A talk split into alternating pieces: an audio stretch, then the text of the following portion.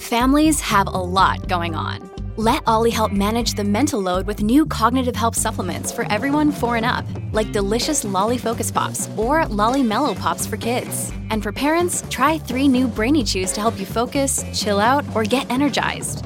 Find these cognitive health buddies for the whole fam at olly.com. That's O L L Y.com. These statements have not been evaluated by the Food and Drug Administration. This product is not intended to diagnose, treat, cure, or prevent any disease.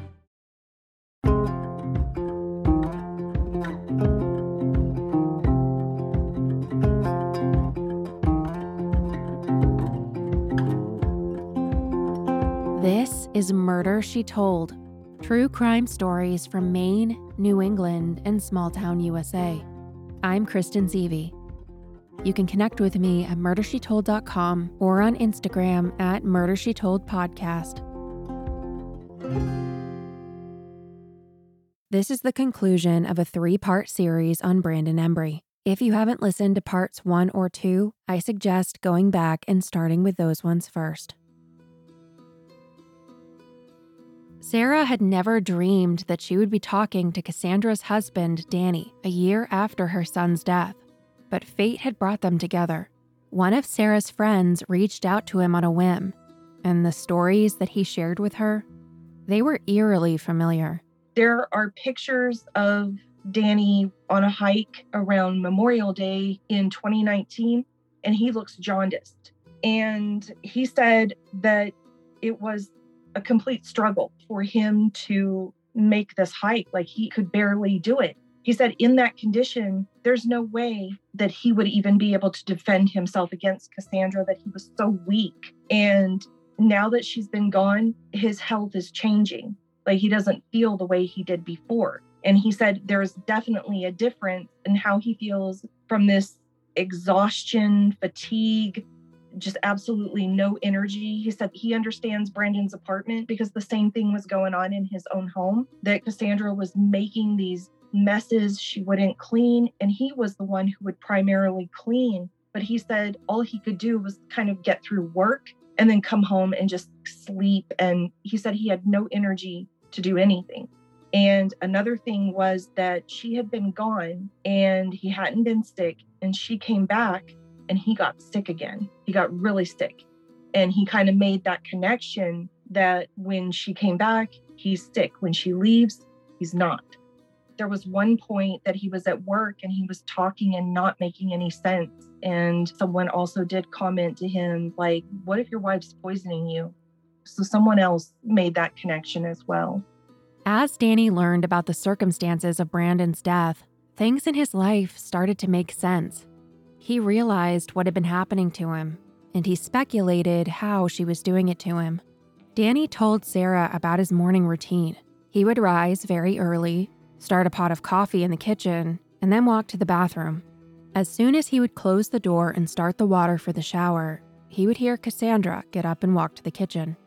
Cassandra was heavy footed, and he could hear her footsteps even over the water. After he got out of the shower, he would poke his head into the bedroom and she would pretend to be asleep. She never told him what she was up to, but in reflection, things started to make sense to him. He now believes that she was poisoning his coffee. He would take two large thermoses of coffee to work, and he would feel nauseous, weak, and fatigued all day. One night, he was driving home and blacked out, ending up in a ditch on the opposite side of the road. Fortunately, no one was hurt. He wasn't sleepy, he was drugged. In January of 2016, Danny sent his wife a text I'm just so run down. I feel like it's not like being tired, but like my body's getting weak. Sarah spoke to Kevin, Cassandra's ex boyfriend of three years, and he opened up about their relationship. He and his now wife had read some of Sarah's writing on Brandon's death. And again, what Kevin had to say was very familiar. This is Kevin's wife. She had passed him a cigarette once, and it had tasted like there was powder on the end of it. And she got oh, pissed off because he made her stop so he could buy a pack of cigarettes. And she told him it was fine that she used to dip her cigarettes in bleach and then smoke them. Yeah, I couldn't see that when she said that. Dipped her cigarettes in bleach, then smoked them to get a high off it. It's like you ain't gonna get a high off it. It's gonna And just kill you. burn your lungs, so you can't smoke bleach. So I didn't really think a whole lot about it. I went and grabbed a pack of cigarettes. So when I was smoking one, then she asked me if she could get one off me, and then she She stuck- wouldn't smoke out of the pack that she tried to get him to smoke. This is another incident that Kevin recalled. She passed him a vitamin water, It was an open vitamin water. I drank it. and he got sick. I got sick. I wasn't feeling too hot at all, like nausea, sick right to my gut and stuff. Then after that, I told her I was never drinking an open bottle again. And after that, I just went and made sure every bottle I had was closed and made sure I grabbed it, not her. The water things didn't make sense when I first met. He wouldn't drink an old Mountain Dew. He still won't drink an old Mountain Dew. He won't drink one that he's left in a room and then come back to. If something doesn't look right when he orders food, he won't eat it. It breaks my heart to hear how this lingering trauma has affected Kevin. It shook his trust in others. Brandon's mystery health issues began in February 2019, around the time that he met up with Cassandra for the first time. His symptoms, if you remember from episode 1, started as abdominal pain and vomiting, but became more severe. He was unable to answer questions, became disoriented, and ultimately blacked out in the ER. His kidneys were failing, but after intensive treatment during a five day stay in the ICU, he was released.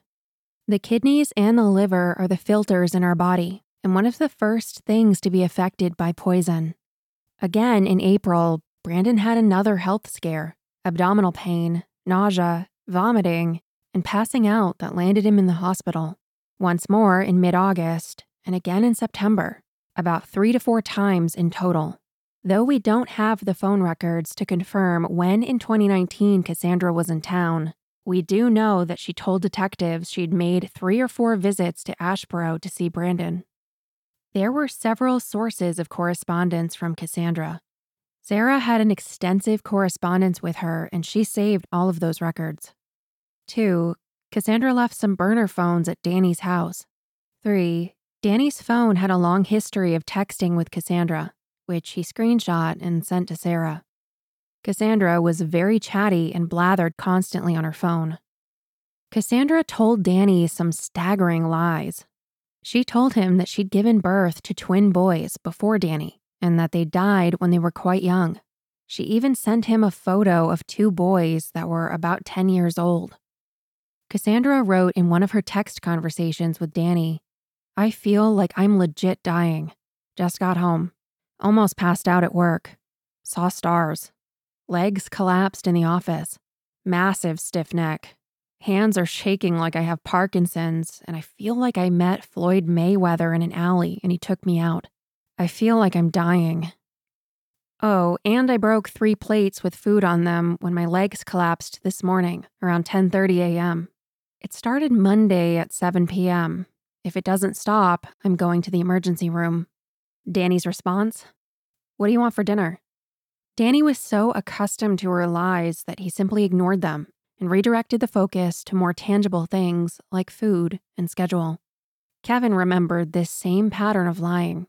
She used to tell him stories of how her, was it her uncle, was in the mafia. Her uncle was supposed to be mafia, and that she was married to a cop at one time and had kids. And her stories about where she was from, they went back at least a decade. She would do something and then say that she was leaving and going to Russia. Or leaving to go to Russia. I always got um when she'd get fighting with me and stuff like that, she'd say she was going to Staten Island. Mm-hmm. New York. That's where that's where she told me she was from, Staten Island. But lying about where she was from pales in comparison to this bold faced lie. I was reading through some of the stories on the Brandon page, and I saw somewhere on there that there was like a fake pregnancy, or it might have been something told me. She told she was pregnant, and then everybody noticed she wasn't gaining weight and she wasn't having a baby, and she tried to tell them, oh, well, it's a cryptic pregnancy. And nobody caught on to the fact she wasn't actually pregnant until she looked at them and told them that the doctor couldn't figure out how to get the baby out. That it died inside Oh. her and had to Oh take it God. out.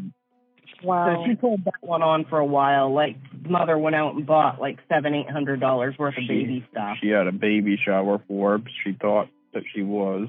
And I tried to tell my mother she wasn't, but she still went out and bought a bunch of stuff thinking she was. And then after that, she got pregnant again. Right. Cassandra also had a habit of impersonating people on their communication devices. This is Kevin again, remembering how she used to pose as him. She always tried to pretend like she was me. She'd text people pretending like it was me. And you can tell in a text that it's not them. Like if I texted and said, Hey, I'm going to head to the store, he'd uh-huh. text me heading to store. And she would text it all out. Like to the point where my sister freaked out and told her to leave my phone alone. She wants to talk to her brother, not her. This rang true with Sarah as well. She remembered that some of Brandon's final texts, the week of his death, just didn't sound like him.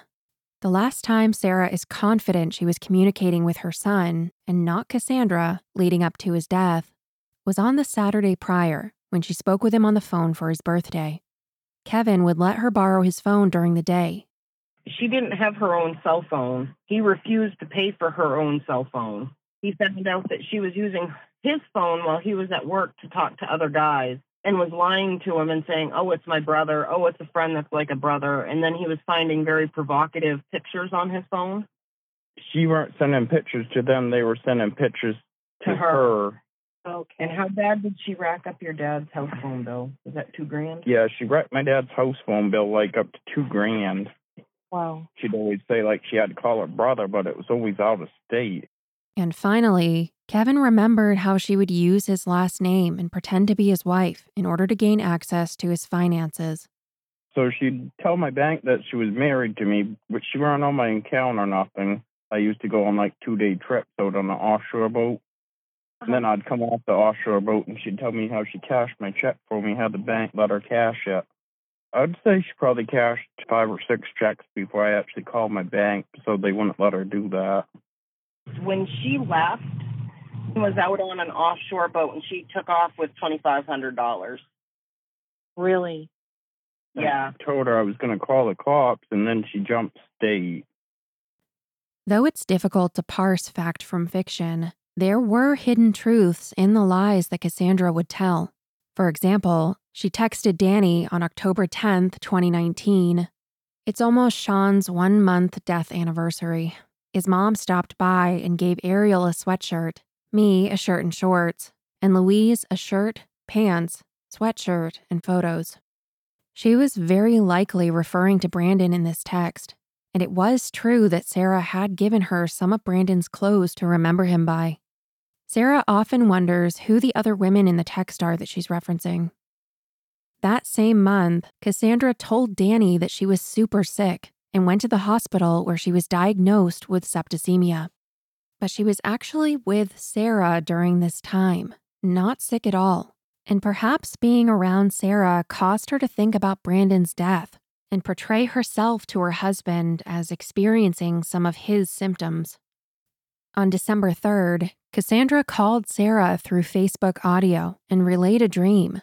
She saw Brandon's death scene and saw him laying in the bathroom, naked. A dream or a recollection?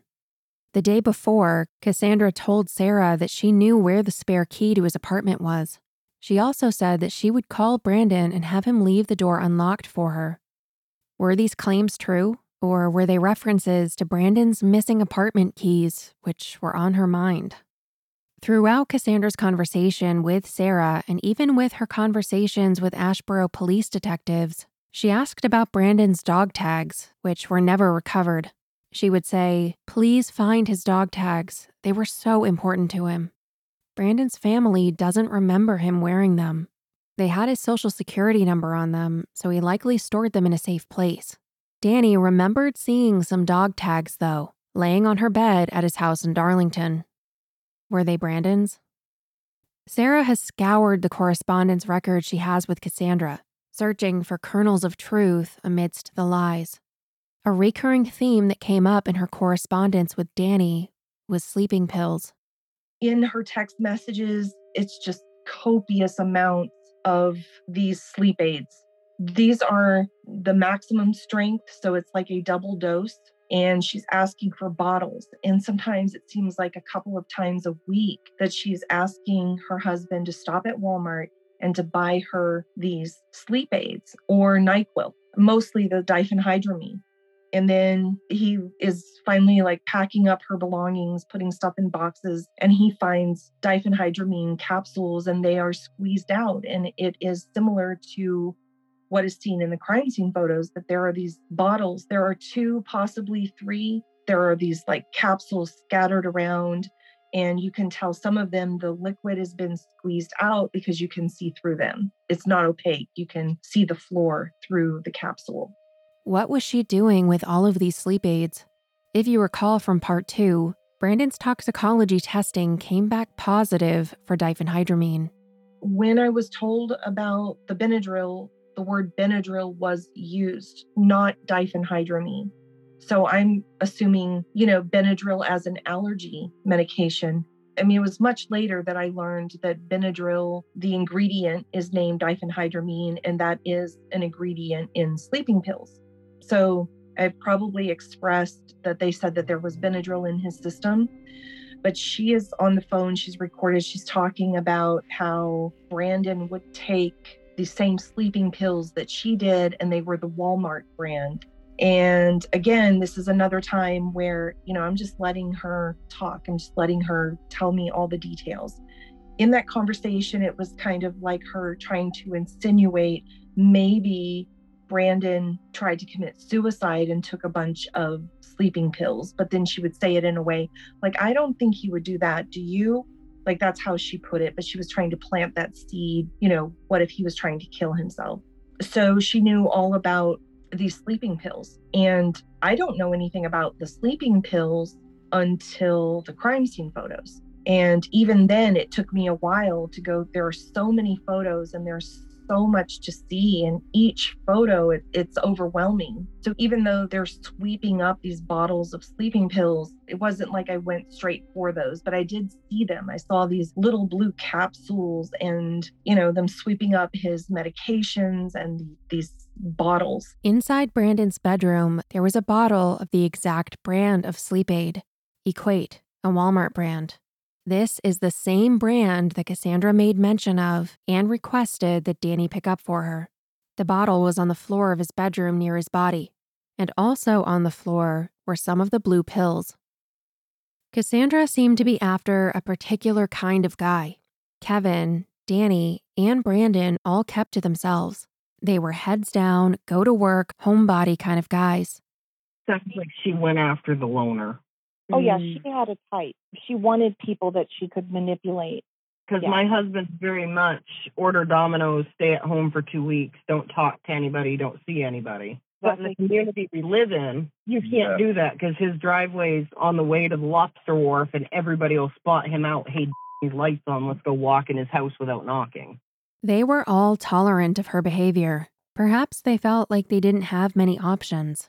This is Sarah speaking on Danny's behalf. he's a very gracious person and even even with cassandra like reading through his text you can see that he allowed her so much grace with all of the things that she was doing wrong that he would continue to support her and forgive her time and time again but i think it finally just got to the point where he knew that the marriage was no longer like a normal marriage And all of them were pushed to their breaking point.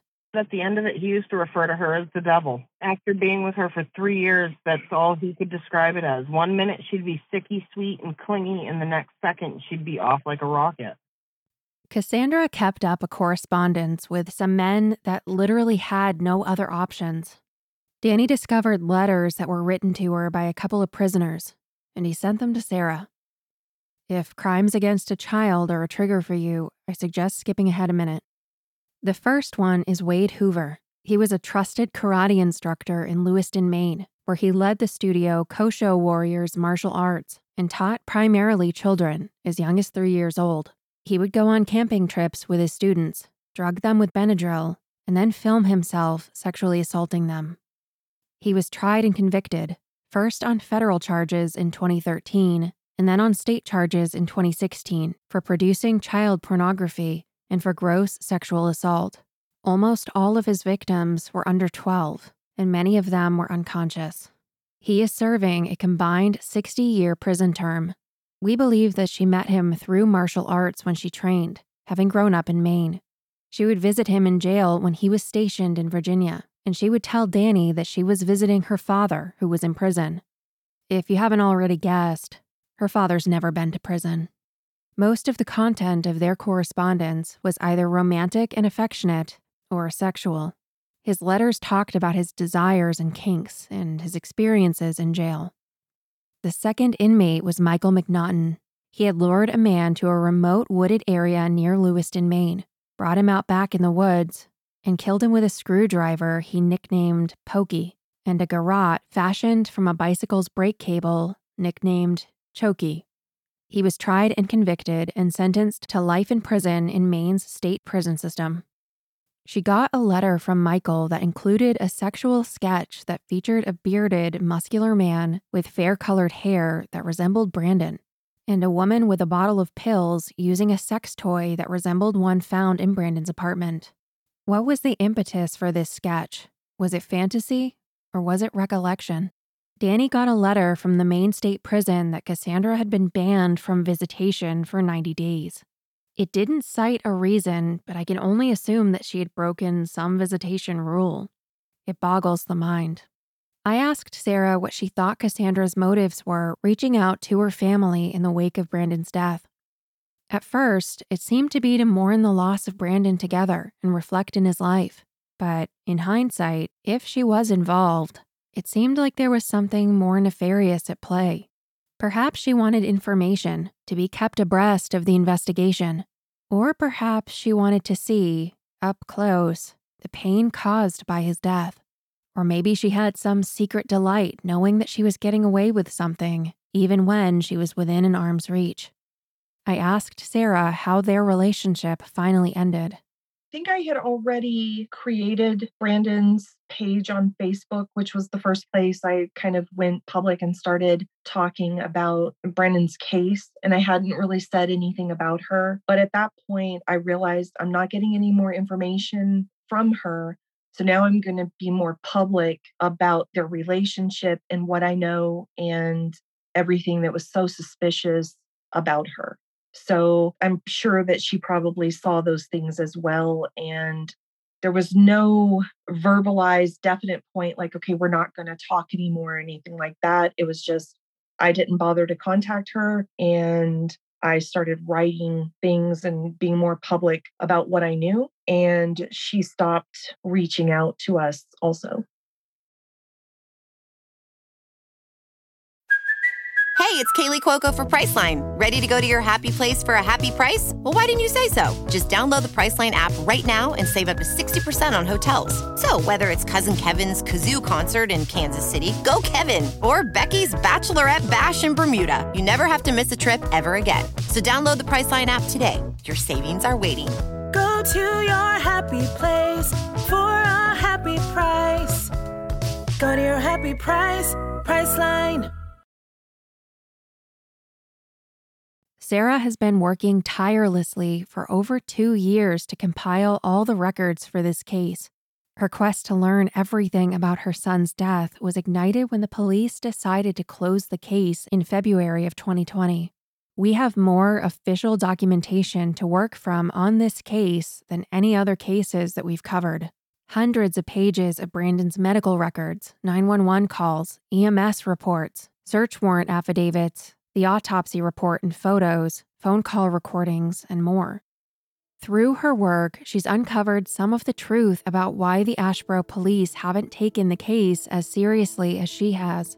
As I alluded to in episode 1, the police suspected recreational drug use. Detective Johnson, early on in the investigation, said that synthetic marijuana was found at Brandon's apartment. Synthetic marijuana refers to new lab developed psychoactive chemicals that are sprayed onto plant matter and smoked. They're usually sold in small 2 by 2 inch packages under names like K2 and Spice. There are some recorded fatalities associated with synthetic marijuana, but Detective Johnson's claim is unsupported by the facts. First and foremost, the police evidence log carefully details everything that was taken from the apartment, and it does not list synthetic marijuana or any recreational drug for that matter. Brandon's tox screen was negative for all illicit drugs, not just in September prior to his death, but every time that he went to the hospital in 2019. Brandon denied using recreational drugs himself. His medical history indicated that he admitted to using chewing tobacco and alcohol, but denied any drug use. Everyone close to Brandon told us that he never used drugs and was very careful about what he put in his body.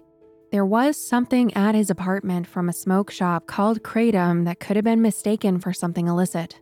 So Sarah, rightly, was very upset to hear that this rumor was being peddled to medical professionals, including the medical examiner performing Brandon's autopsy. In fact, she believes that the reason the autopsy was revised to undetermined due to the, quote, ingestion of an unknown substance was the result of Detective Johnson insisting on her unsubstantiated theory to the medical examiner. Detective Johnson also alleged that Brandon abused anabolic steroids, likely as a result of finding bags of disposable hypodermic needles.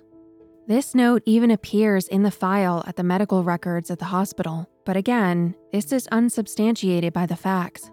Brandon had a prescription for hormones to address his low testosterone level, a common medical issue. His hormone medication was overseen by a doctor, and it had nothing to do with powerlifting or the claim of anabolic steroid abuse.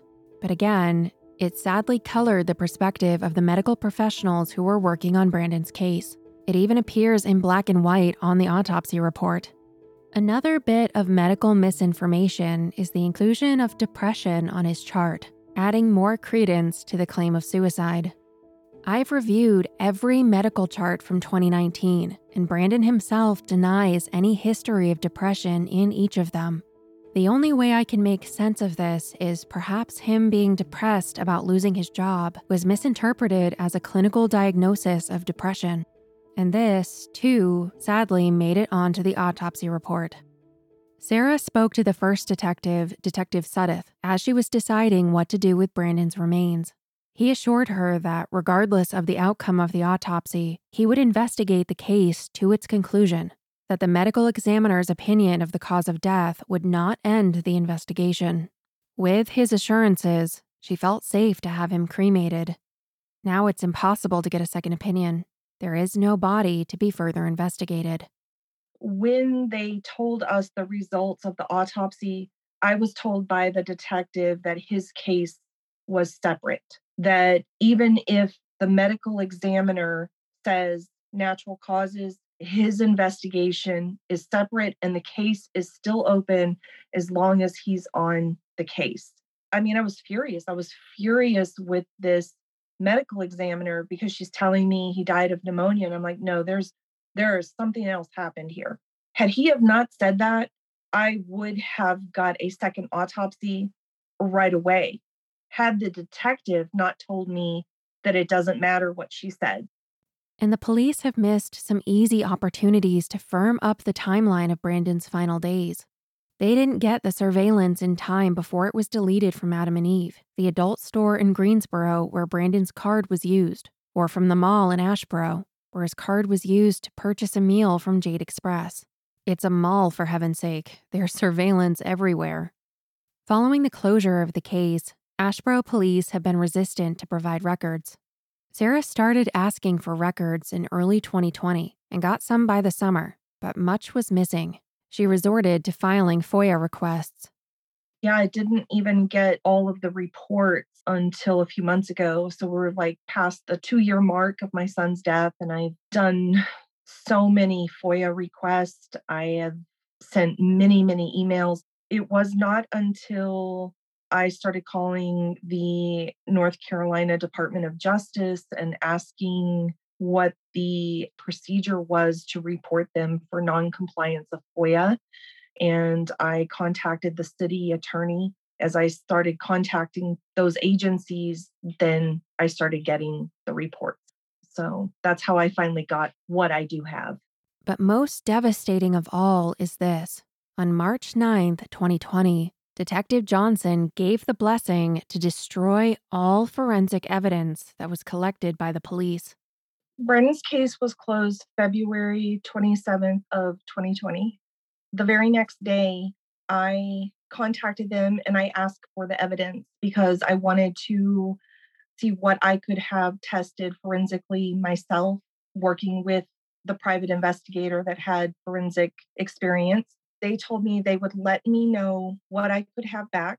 So, with that comment, I wasn't thinking anything was going to be destroyed. I was thinking they would give me what I could have, but some of it they may have to retain. When I went into Asheboro Police Department, I got the items still stapled and in their like paper containers. I did not know items had been destroyed until we got the crime scene photos and the evidence log. And on that evidence log, it had what had been disposed, which was the items that were given back to me. And then the other items, it said destroyed. Why would they destroy this? I don't understand. Why would they destroy his fingernail clippings? He had scratches on his body, which is showing possible close contact with another person. So there could be DNA evidence of another person under his fingernails. So I'm like, why would they destroy that? On February 15th of 2021, the chief of police of the Asheboro PD ordered a managerial review of Brandon's case. It was conducted by Major Jay Hanson, a supervisor. He met with Sarah and listened to her thoughts of alternative theories about what happened to Brandon. The things that he recorded on his report are all medical questions. From the crime scene photo of where Brandon's body was found, you can see blood spatter near where his head was lying. Spatter, in contrast to pooling, which was found nearby. Sarah hypothesized that the back of Brandon's neck, near the base of the skull, was cut and produced the spray observed on the floor. Neither the autopsy photos nor the Asheboro police photos from the hospital show his neck clearly. The only thing we have to go by is the medical examiner's review, and she didn't document on her report any cuts on his neck. This, like many of the other theories that Sarah has raised to Major Hanson, was based on the unexplained facts surrounding Brandon's death. Unfortunately, his review didn't seek to explain the unexplained, but rather sought to discredit Sarah's theories. Major Hanson met with a medical examiner, and one at a time, she discredited the eight theories that Sarah suggested. Most of the responses can be summarized as she didn't observe that, but there was one theory that seemed to prompt additional investigation, and that was the question of whether Brandon was poisoned with antifreeze. The medical examiner ordered some additional tests to determine if there was evidence of antifreeze poisoning in Brandon's system, and the results came back negative. The medical examiner also mentioned that in typical antifreeze poisoning, crystals would tend to form in the kidneys, and that she didn't find any. On October 21, 2021, eight months later, Major Hanson concluded his review. This is what he wrote There was no evidence of forced entry, no evidence of theft or burglary, and no concrete motive for someone to have committed a homicide. Based on the totality of evidence reviewed, I concur with the medical examiner's opinion that his death is not a homicide. He did leave the door open for the future, saying that if additional credible evidence were discovered, it could impact his conclusion, and that the ME's current manner of death ruling, undetermined, leaves room for change. Sarah knows that she doesn't have all the answers. She never expected to don the clothes of a medical examiner, a forensic examiner, and a private investigator. She just felt that her pleas were being ignored and decided to do whatever she could to learn the truth about her son's death. She is not an expert in any of these fields, and she acknowledges that it's difficult to process so many records. She is still muddling through the process, unearthing new records scouring them for key details, and establishing patterns of facts, but she struggles to organize her thoughts and to express herself clearly. You know, I don't mean to be so long winded. Thank you all for being so patient, but it's like, you know, I'm, I'm working all the time that I, I have not like refined those main points. So when I talk, it's hard for me to, you know, give those little pieces because there's just so much that, you know, I haven't like even mentally sorted through. Cops deal in timelines and facts, And it makes me wonder if their impatience with Sarah's disorganization is the heart of the issue of why this investigation remains closed. Sarah is still missing information. She has Brandon's cell phone and his laptops sitting in her office, but she doesn't have access to them. They're all password protected. His carrier produced the records to the police, but she hasn't seen them herself. The police refused to provide her a copy. There's also the question of why Brandon's employer decided to take photos of his hotel room in Detroit. Was there some other event that happened while he was on the job that motivated them to take a closer look at Brandon? Some of these questions might be answered through a civil lawsuit. Sarah plans to file a wrongful death suit against Cassandra, and if the case is accepted by a judge, it will empower her with wide authority to subpoena records and depose witnesses, and hopefully answer some lingering questions. She set up a GoFundMe to give you a way to support her as she moves forward with these expensive pursuits of justice. Private investigators, expert medical opinions, lawyers, and legal fees, the list goes on, and none of them are free. I asked Sarah what drives her forward. In the very beginning, I couldn't even think of justice. I just wanted my son back. Like there there was, you know, I was like that doesn't bring him back. And then as you kind of cope with the grief and then Cassandra comes into the picture, really the more information that came out, the more questions that there were. It's like getting a piece of the puzzle, but then the puzzle keeps getting bigger. And I just feel like I need things to make sense, that I need the truth. I need some semblance of truth of what happened to my son. And I don't think that I've properly grieved him or memorialized him. I know, like, even through this podcast, it's like a lot of details about Brandon that I should be pouring over his accomplishments and remembering the good times, but there's not enough of that because I've I've had to expend so much energy working towards justice, working towards getting these answers. There is a person who has lost his life. The same thing was happening to him same symptoms with the boyfriend and other people that are in her path that have unexplained death, if she's the person responsible, she needs to be stopped. Like this can't just go on. She's in her early 30s. If she's causing this, there's many decades ahead of her that she could keep on this path of destroying people, families, lives. This just is something that has to be investigated. I asked her what she missed most about her son. I really miss having Brandon to talk to, being able to call him up and like chat with him. He was just such a genuine, sincere person. And that's what I miss the most. And I always felt like he was going to hit his stride later in life. He was going to find his groove and mature, and things were going to really finally like click for him later in life, but that was taken away from him. So I feel like he really didn't even get to probably have what would have been the best years of his life. Brandon was a healthy 33 year old man found in his home, unconscious, naked, and face down in a pool of water and blood.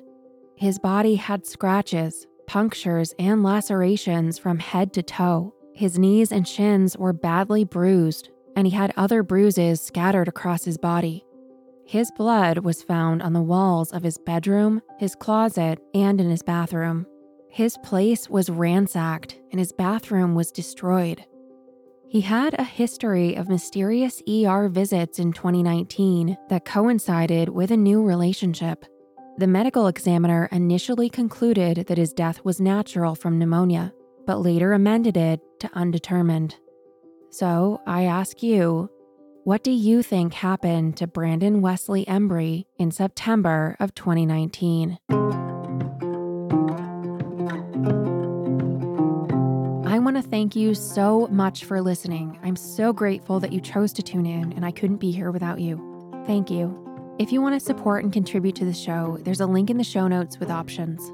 Leaving a nice review or telling a friend is a great way to support too. You can connect with me on Facebook or Instagram at Murder She Told Podcast.